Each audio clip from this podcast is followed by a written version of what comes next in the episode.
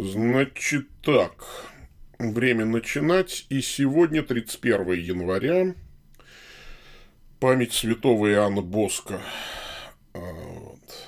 Это особый для нас день, потому что мощи святого Джованни Боска у нас покоится в алтаре. Ну, частица мощей, конечно, которые получены от салезианца одного. Значит, вот. И Конечно, святой Иоанн Боско, Боско – это вообще потрясающий человек, потрясающий святости, потрясающие харизмы. Так что давайте помолимся. Во имя Отца и Сына и Святого Духа. Аминь. Боже, Ты призвал святого Иоанна Боска, чтобы он стал отцом и наставником молодежи. Молим Тебя, чтобы и мы, воспламененные огнем той же любви, заботились о спасении наших ближних, и Тебе единому служили через Господа нашего Иисуса Христа, Твоего Сына, который с Тобой живет и царствует в единстве Святого Духа, Бог во веки веков. Аминь. Аминь. Так. Э, всем привет, всем привет. Значит, хорошие были мандарины. Вообще, да. Мандарины были вкусные, поэтому жалко. Это целый килограмм мандаринов. Ну, вот. Такой большой зеленый шар. Мохнатый.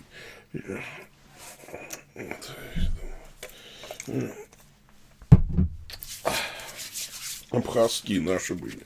Такие. Так, ну что? Ну что, давайте-ка мы э, с вами начнем. Э, всем привет. Э, вот, э, с вами я, Павел Бегичев, старокатолический митрополит церковной провинции святого Михаила Архангела. И это 226 серия программы «Один дубль. Ответы священника». Я отвечаю на вопросы которые вы присылаете на почту, вот на эту вопрос.1.дубль собака gmail.com. Сегодня немного писем. ну и, конечно, поскольку идет прямой эфир в Ютубе, стрим по понедельникам в 14.00. Ну, так нормативно. Бывает, что в другое время, ну, обычно вот в 14.00. Поэтому если останется время и желание, то можно еще в чат Ютуба задавать какие-то вопросы, те, кто онлайн смотрит. А также э, привет, дорогие мои Рутуба зрители и ВКонтакте зрители, и подкаста слушатели. Э, вы уже смотрите меня только в записи.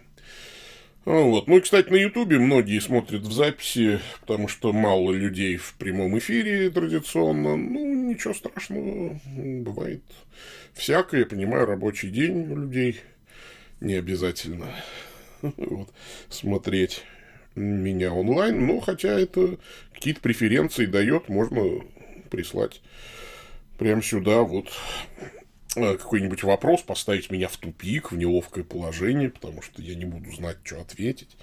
Буду выглядеть дураком, а вам будет забавно. Э, ну, давайте перейдем, не откладывая дело в долгий ящик, перейдем к письмам. Вот конь в пальто, э, значит, человек, конь в пальто, значит, давнишний, прям вот давнишний совопросник наш – Э, вот, как-то мы уж прям сроднились. Ну, давайте зачитаю его письмо. Здравствуйте, Ваше Высокопреосвященство. Спасибо вам за ваши ответы. Вопросов у меня сейчас гораздо меньше, чем ранее, когда на любой чих возникал религиозный вопрос. Но вы для меня по-прежнему являетесь богословским авторитетом. Спасибо вам на добром слове, правда. Вот. Спасибо, что меня терпите еще.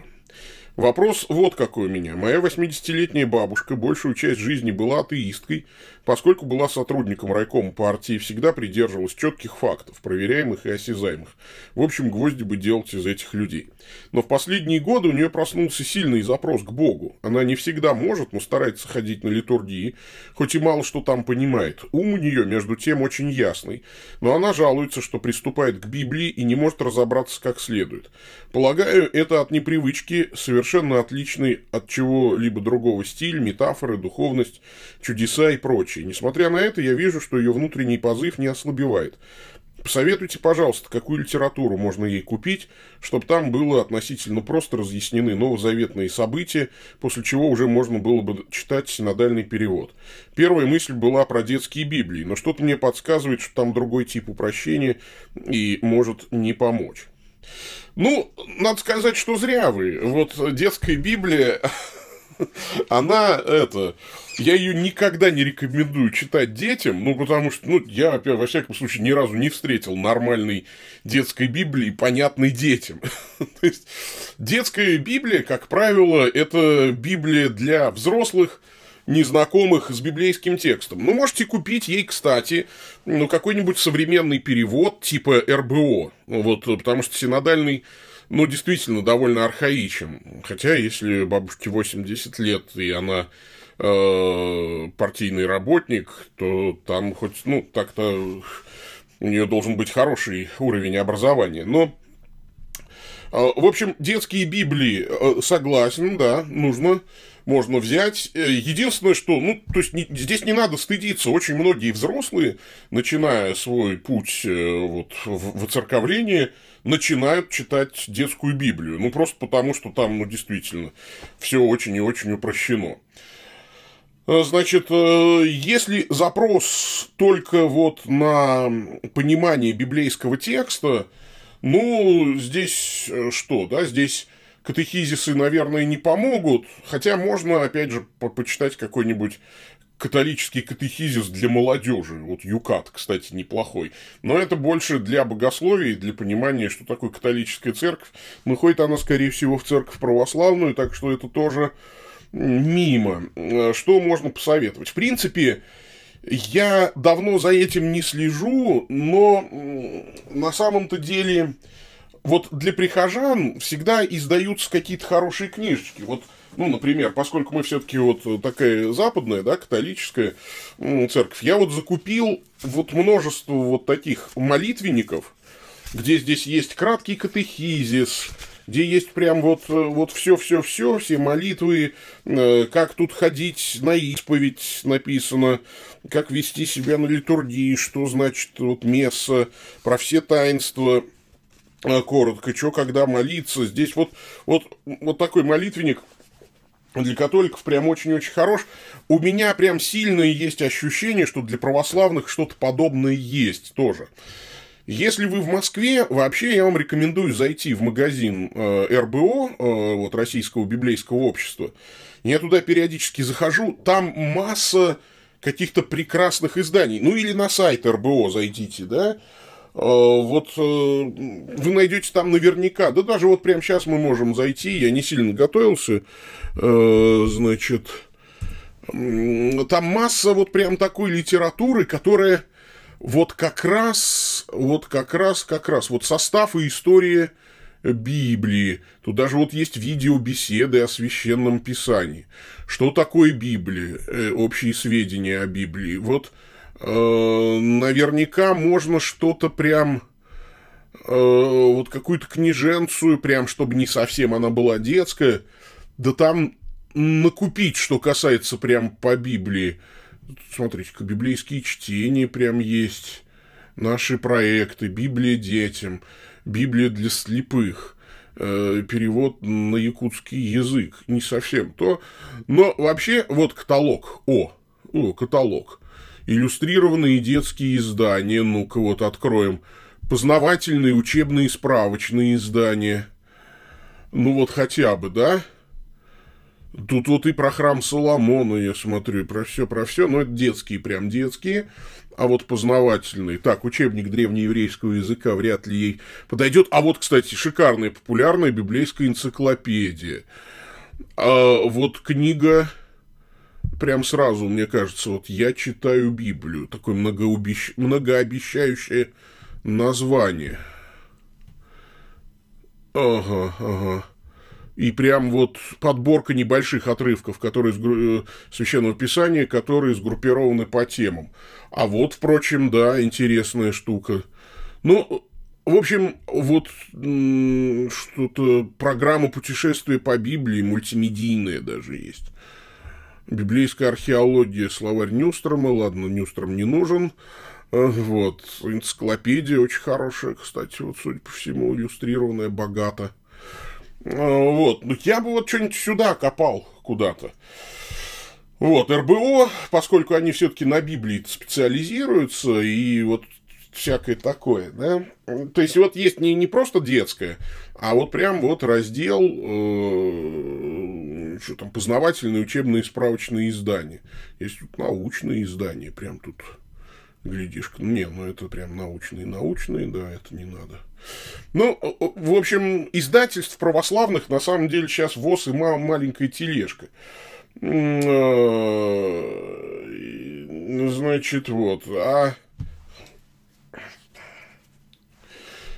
В общем, ВОЗ и маленькая тележка, и там то все, то все. Вот. Зайдите там на Никею, значит, издательство, может быть. Ну, вот какие-то такие. В общем, всегда есть масса такой вот литературы. Ну и вообще, конечно, ничто не заменит личного общения с хорошим духовником, вот, все-таки я советую, пусть бабушка, если выбирается в храм, то подойдет к священнику и так прям честно ему и расскажет. Ну, если там нормальный, конечно, священник. Вот. Я такая-то, такая-то всю жизнь была коммунисткой, хочу понимать Библию хоть чуть-чуть. Что посоветуете, батюшка? А, батюшка, если нормальный, то что-нибудь посоветует, если ненормальный, то как-нибудь сольется с разговора, но что ж делать, что ж делать. Тут вообще, конечно, все-таки индивидуальная работа должна быть. Ну, то есть, вот спрашивать там, а что хотела бы ты, бабуля, там. В общем, поэкспериментируйте с чем-то вот с этим. Пойдем дальше. А, вот человек Даниил интересуется. Здравствуйте, Высокопреосвященнейший Владыка Павел. Меня зовут Даниил. Хочу узнать ответ на два вопроса. Здравствуйте, Даниил. Э, объясните, пожалуйста, каков иерархический строй лютеранской церкви, есть ли, по вашему мнению, какое-нибудь уязвимое место в их экклесиологии? Дело в том, что лютеранство очень неоднородно по своему богословскому и, соответственно, экклесиологическому составу. Э, есть высокоцерковные традиции, Э, которые представлены в основном ну, каким-то скандинавским таким лютеранством. Есть низкоцерковные традиции, но такие более, что называется, церковные, ну, типа представленные вот э, немецкой традицией. Есть совсем пиетистская такая, значит, такой крыло у лютеран – они прям внешне, их богослужения прям на баптистские очень похожи. То есть, это такие баптисты, прям вот по всему, ну, только детей крестят, разве что. В общем, э, именно поэтому здесь сложно говорить. Лютеранство очень разрозненное, очень разное. Вот, иерархический строй, ну, там, как правило, вот там в немецкой традиции есть архиепископ, может быть, там несколько епископов, есть пропсты, как такие вот, э, ну, благочинные, что ли, там, да, то есть, ну, или скорее вот они как обычные епархиальные епископы должны быть. Ну, есть э, приходские священники, там есть диаконы и так далее. Вот, ну, такой уязвимое место в лютеранской экклесиологии э, заключается, на мой взгляд, э, в том, что э, она от католической экклесиологии, значит, оторвалась, а к радикальной такой реформатской экклесиологии, в общем, до нее не дошла. И в этом смысле, конечно, там, например, баптистская экклесиология выглядит всегда логичнее, чем лютеранская. Вот, потому что она внутренне не, противоречива, она довела до логического, э, ну, какого-то завершения то, о чем Мартин Лютер там не смел помыслить. Вообще, строго говоря, истинность церкви в Аугсбургском исповедании, по-моему, а, определяет тот же Лютер. Так, что церковь – это то место, в общем, где правильно проповедуется Евангелие и правильно совершаются таинства. Но всегда возникает вопрос, а кто решает, насколько правильно там проповедуется Евангелие и правильно совершаются таинства? А сколько таинств Потому что там э, три таинства, два таинства, может, четыре.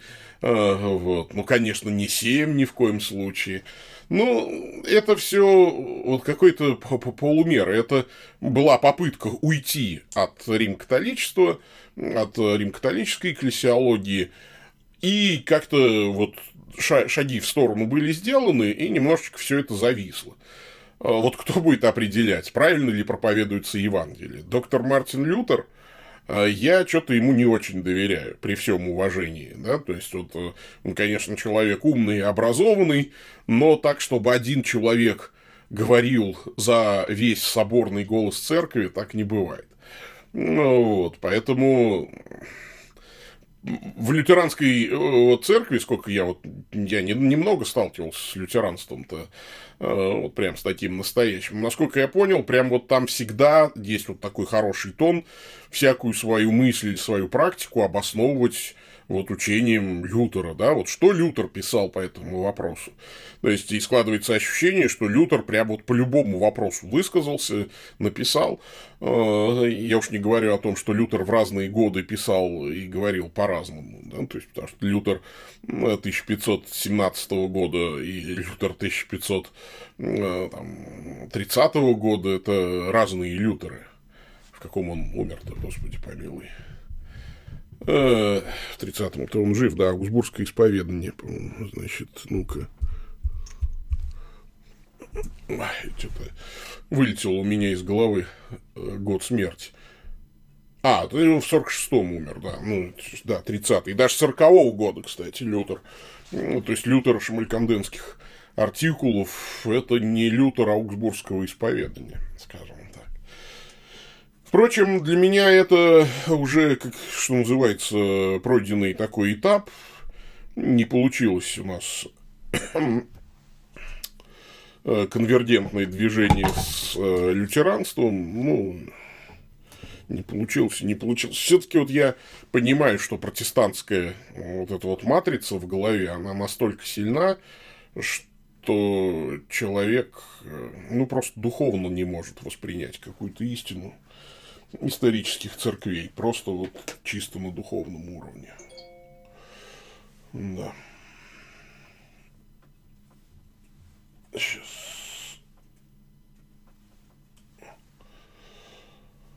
Ой.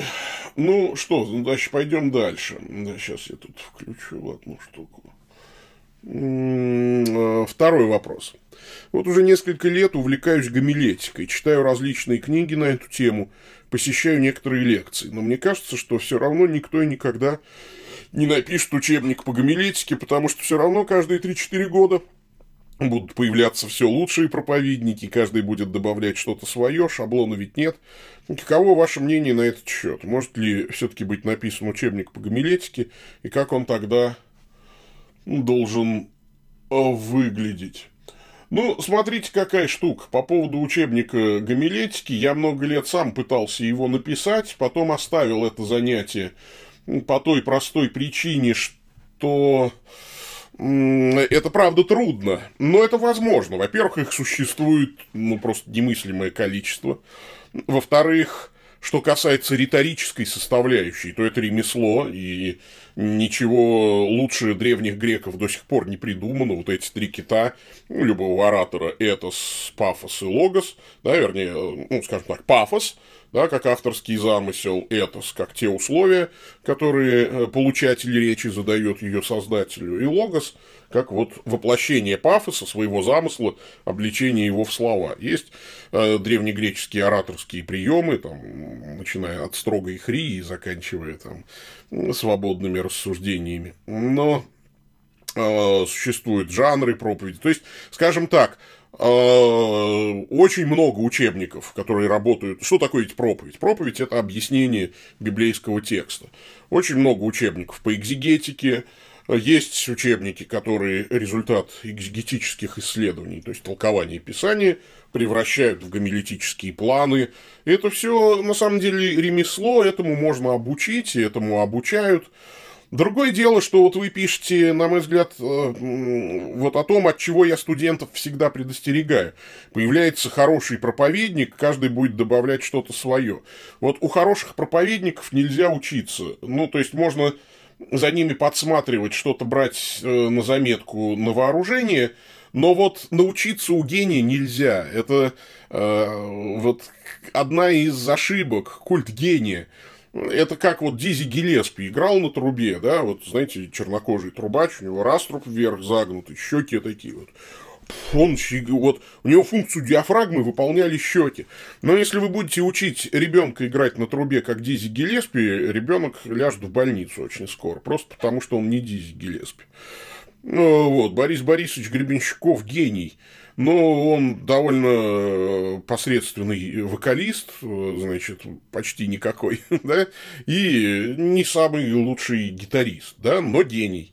Потому что вот выходит, он берет гитару и начинает петь, э, там, в Ипатьевской слободе, и что-нибудь, или там, не знаю, в центре земли, ветхий и древний, есть один змей, твердый, как кремний, и ты сразу попадаешь в плен, вот, магнетизм и его голоса, и, ну, то есть он гений, и существует просто масса молодых людей, которые думают, сейчас я буду так же петь э, с этим дрожащим вибрато, э, значит, также буду плохо играть на гитаре и буду какие-нибудь странные стихи писать, как он. И получается какашка, вот.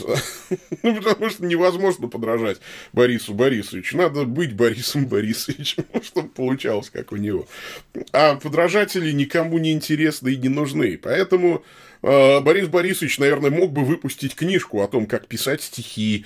Э, он же иногда в интервью э, делится там какими-то своими фишками, там, наработками, иногда в шутку, иногда всерьез. Ну, вот последнее интервью с Дмитрием Быковым совершенно шикарное такое вот с точки зрения его, ну, то есть он там не ерничает во всяком случае, то есть он уважает собеседника, и э, хорошее интервью получилось.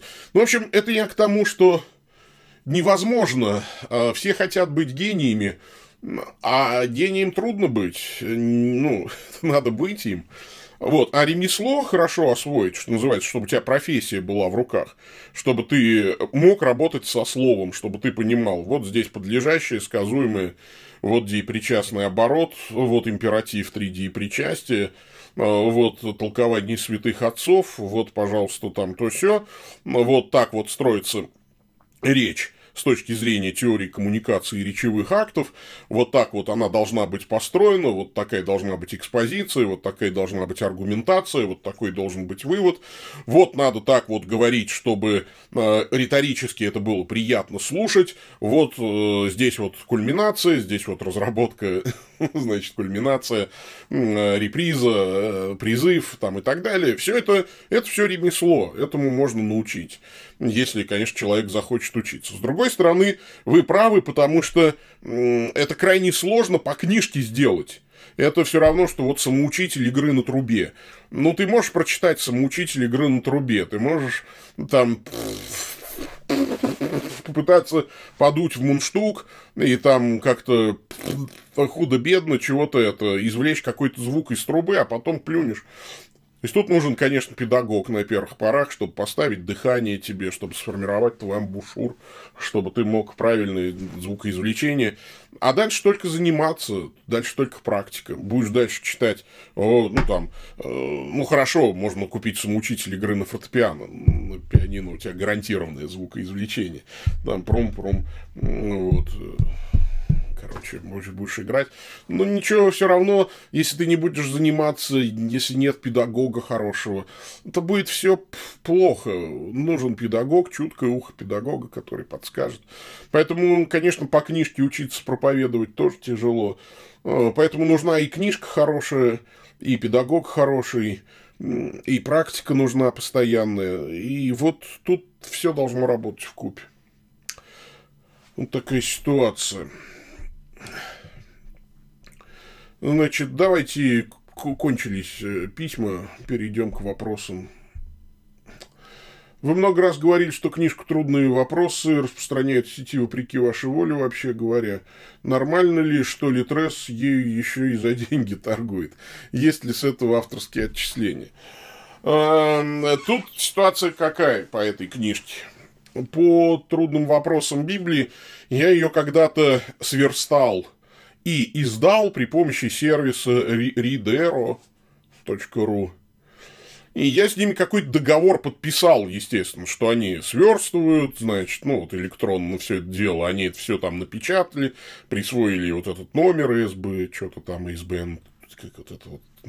Ну, то есть, короче, они все-все сделали, и типа они вот будут эту книжку э, продавать там на Литресе везде, везде, везде. Остановить я уже это не могу, э, но я должен вроде бы как бы оттуда что-то получать. Я ни разу ничего не получил, насколько мне понятно, а ну, если и получал. Там какие-то просто, ну, невероятно жуткие условия. Что-то я, ну, какой-то 2, что ли, процента. Ну, я не помню, какие проценты. Ну, в общем, я ничего не получаю. Вот. Э, наверное, ну, то есть, это был изначальный договор, когда я его подписывал, мне было вообще все равно. Я хотел иметь просто у себя электронный вариант, а они его тебе предоставляют, и, естественно, поскольку ты автор, ты можешь что хочешь делать со своим электронным вариантом. Хочешь его в сеть выкладывай, хочешь что ну, вот. Ну, они тоже за собой оставляют право что-то вот продавать, там, что-то как-то это, извлекать из этого прибыль. Остановить этот процесс я уже никак не могу. Ну, то есть, наверное, можно им что-нибудь написать, сказать, все, харе, перестаем продавать мою книгу, но я что-то не написал. Кстати, хорошо, что напомнили. Может быть, действительно надо им написать, что харе, все, убирайте с Литреса. Там Литрес, что-то букмейт, там еще какие-то книж... какие книжные магазины. То есть, э, я уже давно ничего не получаю. Да. Ну, то есть, во-первых, и торговля, видимо, идет плохо. Потому что какой дурак купит книжку на Литресе, которую можно скачать просто по запросу. Ну, вот просто вот, шевельнув пальцем, скачать бесплатно. Поэтому, видимо, она не продается, она висит. А, чё, ну, то есть, никакой роялти я, в общем-то, не получал. То есть, мне внезапно на карточку не падает от Ридера, от Литреса чего-то. Там нет, такого нет. Э, э, здравствуйте, расскажите, пожалуйста, о вашем отношении к современной РПЦ. У меня хорошее отношение к современной РПЦ. Э, вот. Внутренние проблемы есть у всех, и внешние, наверное, проблемы есть у всех. Всегда у всех есть свои скелеты в шкафу, есть ошибки, есть плохие поступки, есть хорошие поступки, есть успехи. Русская православная церковь, абсолютно легитимная православная церковь, Э, с не самым плохим патриархом, какого можно себе представить, прямо скажем, с не самыми плохими епископами, есть очень хорошие епископы, э, священников хороших там еще больше, э, есть, конечно, и люди, там, ну, для меня, может быть, абсолютно не рукопожатные, есть люди, к которым я равнодушен, но в целом, значит, РПЦ неплохо, чего. Почему у христиан многоженство под запретом? А, вот если вы знаете, что такое любовь, у вас не может возникнуть такого глупого вопроса. Потому что Бог создал одного мужчину и одну женщину и предназначил их друг другу. Вообще брак – это союз одного мужчины и одной женщины. А, многоженство иногда было в Ветхом Завете там, позволено как такая временная мера в патриархальном сообществе, чтобы женщины с голоду не помирали. Но вообще, как Христос говорит, от начала не было так. И любой человек, кто хоть раз любил, э, как бы не задается вопросом, а почему многоженство под запретом. Я люблю свою жену, просто и я даже представить себе не могу в каких-то там в, в реальности, да, там, что я еще, еще какая-то же женщина, да вы что? Ну, это, это человек, который вот так представляет, тот человек вообще не смыслит ничего в любви. Вот. Христианство – это про любовь. Ну вот, поэтому, конечно, многоженство под запретом. Э, с миром, батюшка, вопрос, какое толкование Евангелия вы посоветуете? Да ну, все святоотеческие толкования читайте, есть хороший сайт exeget.ru, там святоотеческие толкования есть, вот прям у меня э, вот такая программа. Сейчас покажу.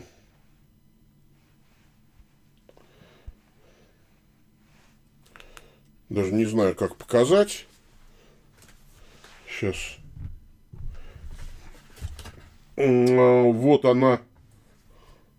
Вот она так называется. Прямо. А сейчас я это. Поделиться же можно, да? Поделиться приложением.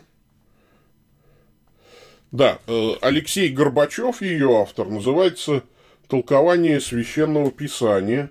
Вот так вот на нее там тыкаешь, и вот здесь Ветхий Завет, Новый Завет, пожалуйста, ну вот, к примеру, Луки 2.39, тут Феофилак болгарский, вот тут Лопухин, тут, э, ну тут все, в общем, короче, э, что там, я не знаю, вот, э, там, Иоанн Златоуст здесь, ну, то есть, как бы, вот отцы, которые что-то толковали, значит, Ефимий Зигабин, да, то есть, вот это вот, пожалуйста. Поэтому вы это, я советую, как бы, ну, сразу вот в купе святоотеческие толкования читать, это прям будет очень и очень хорошо. Так, э, как относитесь к творчеству группы Ария? В частности, я очень плохо знаком с творчеством группы Ария. Э, это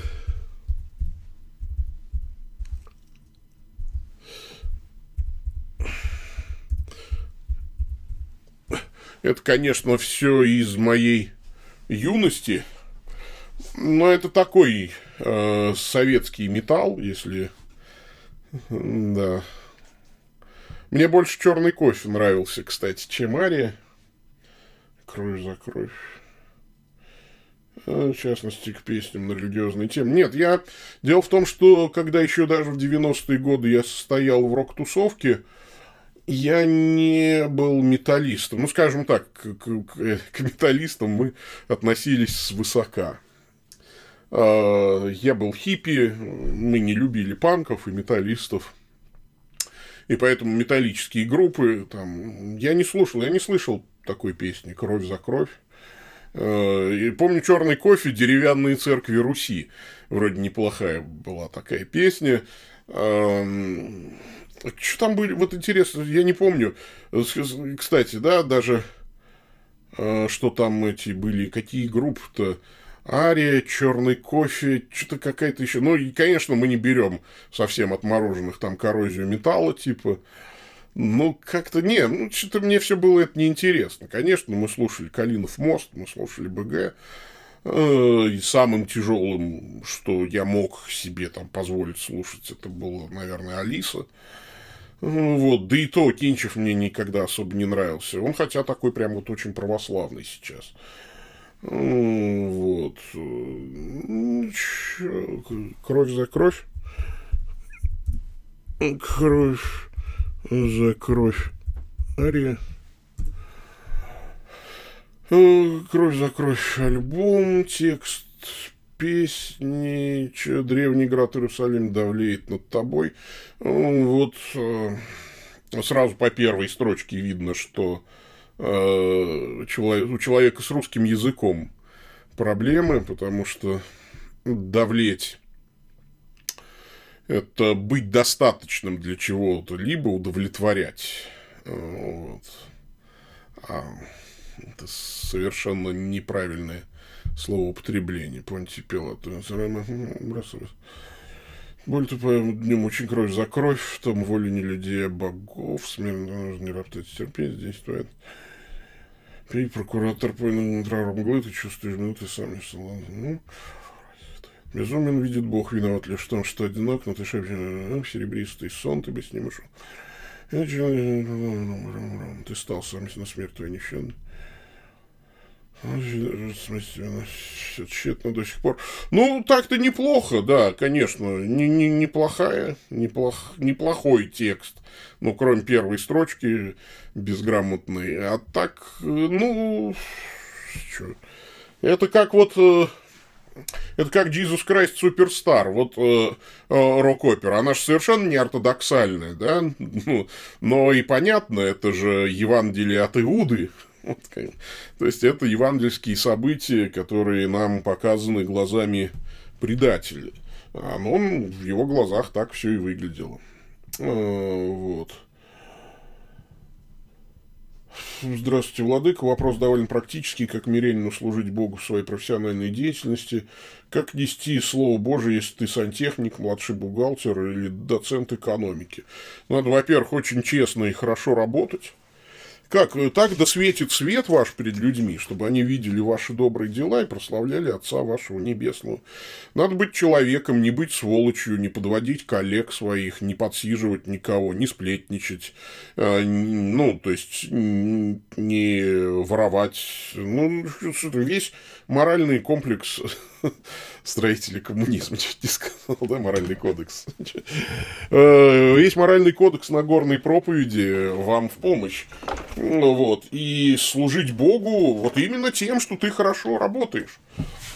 Это как раз э, очень понятно и правильно, и некоторые говорят, что это Мартин Лютер придумал эту концепцию призвания. На самом деле она, конечно, была в монашеских орденах и до Мартина Лютера.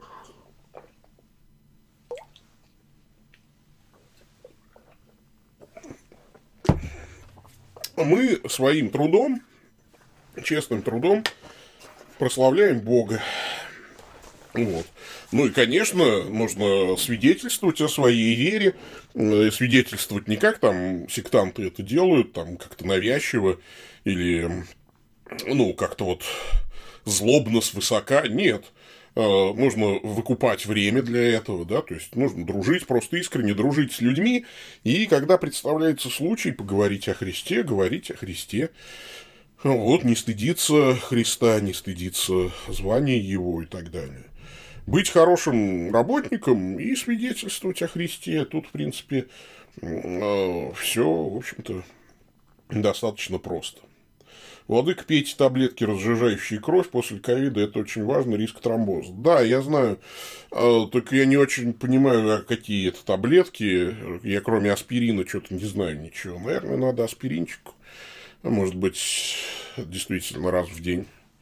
Угу, да, это, это, вы, это вы правильно написали, надо, да. Э, надо врачей спросить, чтобы это но у меня был, как бы сразу, как ковид меня стукнул, тут же это же упал иммунитет. У меня тут же вылезла еще и рожа, у меня же рожа хроническая. И поэтому сразу вколол антибиотики. Это тоже ничего хорошего, тоже надо разжижать кровь. Вот такая вот ситуация. Да, есть, есть всякие риски, я понимаю. Спасибо вам за заботу. Напишите, какие вы еще знаете таблетки, разжижающие кровь. Вот. Потому что я кроме... Ну, в общем, да, вот такая вот ситуация. Вроде все вопросы мы осветили. 42 минуты э, мы с вами беседовали. Это очень даже неплохо. Давайте будем потихонечку закругляться, потому что дел еще много на сегодня, а времени, как всегда, мало.